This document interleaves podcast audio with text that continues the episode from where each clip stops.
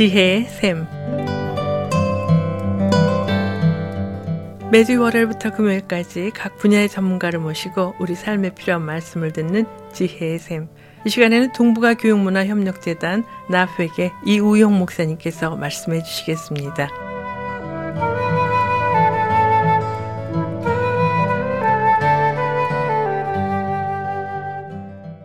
안녕하세요. 이우영 목사입니다. 이 시간에는 볼 수 있는 눈이라는 제목으로 말씀을 나누겠습니다.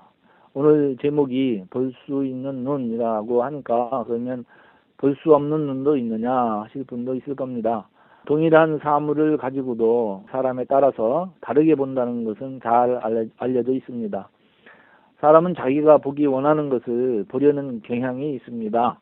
그래서 스스로 보는 것에 의해서 속고 진실이 왜곡될 수도 있습니다. 우리는 어떻게 보아야 바르게 볼 수 있습니까? 이 세상의 복잡한 현상 속에서 무엇을 보아야 하는 것인지요? 사업가는 경제 상황의 진실을 볼 수 있어야 그야말로 착시에서 벗어나서 바른 사업 계획을 세울 수 있습니다. 아, 혼탁해져가는 이 세대에서 진리를 볼 수 있는 눈이 있어야 세 속에 휩쓸리지 않고 우리의 마음을 지킬 수가 있습니다. 사람의 눈은 신체 다섯 개의 감각기관 중에서 사람의 그 마음과 가장 밀접하게 연관되어 있다고 생각합니다. 그래서 눈은 마음의 창이다라는 말도 있습니다. 종종 마음의 생각이 눈에 비춰지기도 합니다. 지혜가 있고 총명한 사람은 총명한 기운이 그 사람의 눈을 통하여 보여지기도 합니다. 더욱 신비로운 것은 눈은 사람의 영혼과도 밀접한 관계를 가지고 있습니다. 구약 시대에는 하나님의 영이 임하여서 여호와의 영이 하시는 일을 볼 수 있는 사람을 선지자, 다른 말로 선견자, 또 원어 뜻대로 하면 보는 사람이라고 기술하고 있습니다. 여호와께서 선지자들에게 그의 말씀을 보이시고 말씀하셨습니다. 그렇다면 선지자들은 감각 기관으로서의 눈과는 다른 또 다른 눈을 가지고 있는 듯 합니다. 성견자들이 보는 것은 육의 눈으로 보는 것이 아니라 하나님이 보이시는 것을 보았습니다. 아, 보는 것은 또 아는 것과 동일하게 이해되기도 합니다. 고린도전서 2장 9절, 10절, 11절에 보면 기록된 바 하나님이 자기를 사랑하는 자들을 위하여 예비하신 모든 것은 눈으로 보지 못하고 귀로 듣지 못하고 마음이 생각으로 사람의 마음으로 생각하지도 못하였다 함과 같으니라. 오직 하나님이 성령으로 이것을 우리에게 보이셨으니 성령은 모든 것 하나님의 깊은 것까지도 통달하시느니라. 사람의 일을 사람의 속에 있는 영 외에 누가 알리요? 이와 같이 하나님의 일도 하나님의 영 외에는 아무도 알지 못하느니라. 이렇게 기록되어 있습니다. 통달하신다는 의미는 훤하게 다 안다는 뜻이겠지요.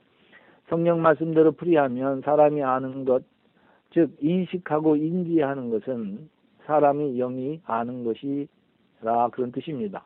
사람에게 영이 없으면 인식하는 일이 불가능해진다는 의미죠. 이런 사람의 특이한 점이 짐승이나 사람의 뇌를 모방하여 만든 인공지능 그런 로봇과는 차이가 있는 것입니다.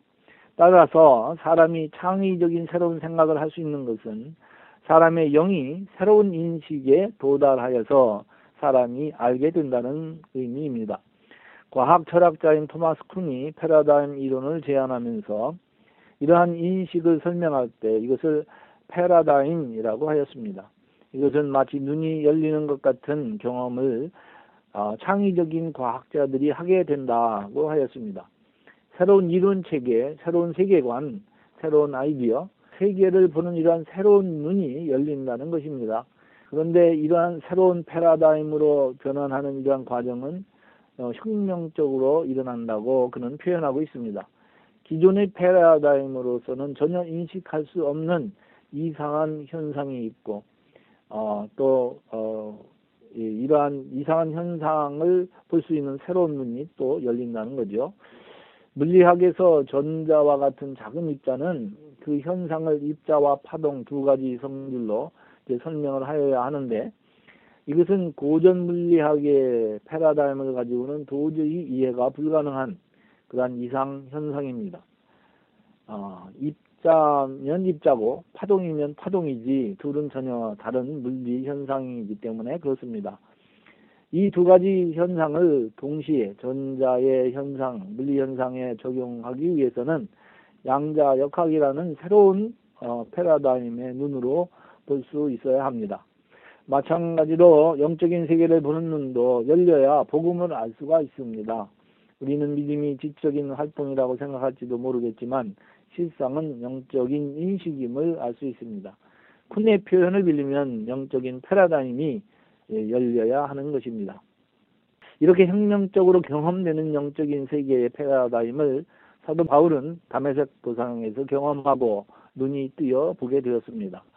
사도행전 9장 18절로 21절에 보면 즉시 사울의 눈에서 비늘 같은 것이 벗어져 다시 보게 된지라 일어나 세례를 받고 음식을 먹음에 강건하여지니라. 사울이 다메섹에 있는 제자들과 함께 며칠 있을세 즉시로 각 회당에서 예수가 하나님의 아들이심을 전파하니 듣는 사람이 다 놀라 말하되 이 사람이 예루살렘에서 그이 이름을 부르는 사람을 멸하려던 자가 아니냐 여기 온 것도 그들을 결박하여 대제사장들에게 끌어가고자 함이 아니냐 하더라. 어, 예수 이름을 그 부르는 사람을 잡아오기 위해서 담메색으로 가던 사울이 갑자기 길에서 예수를 만나는 경험을 통해 완전히 새로운 복음의 세계에 눈이 열리게 되었습니다. 그래서 즉시 예수는 하나님의 아들이라고 증언하게 됩니다. 이처럼 극적이고 혁명적인 어, 이러한 변화는 참 없을 것입니다. 유대주의 패러다임에 젖어 있는 바리세파 율법주의자가 갑자기 그리스도의 은혜를 아는 복음주의 패러다임으로 변환된 것입니다. 믿음의 눈도 주님이 열어 주셔야 열립니다. 누가복음 24장 30절 31절에 보면 그들과 함께 음식 잡수실 때에 떡을 가지사 축사하시고 떼어 그들에게 주시니 그들이 눈이 밝아져 그인 줄 알아보더니 예수는 그들에게 보이지 아니하시는지라.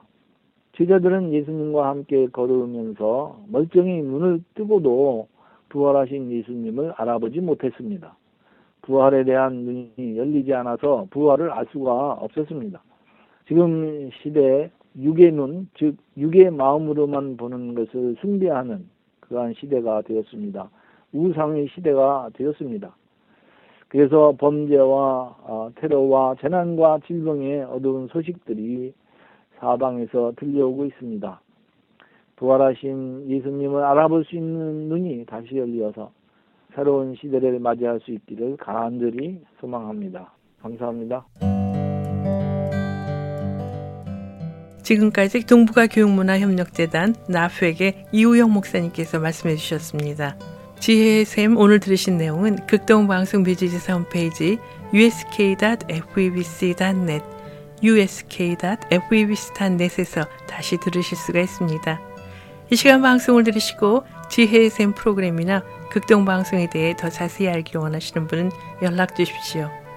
전화와 지역번호 562-448-1782 지역번호 562-448-1782로 연락 주시거나 극동방송 뮤지사 이메일 주소 koreadept@febc.net koreadept@febc.net으로 문의하시면 자세히 안내해 드리겠습니다. 아름다운 음악과 기쁜 소식을 전하는 극동방송에서 보내드린 지혜의 샘 오늘 순서를 마치겠습니다.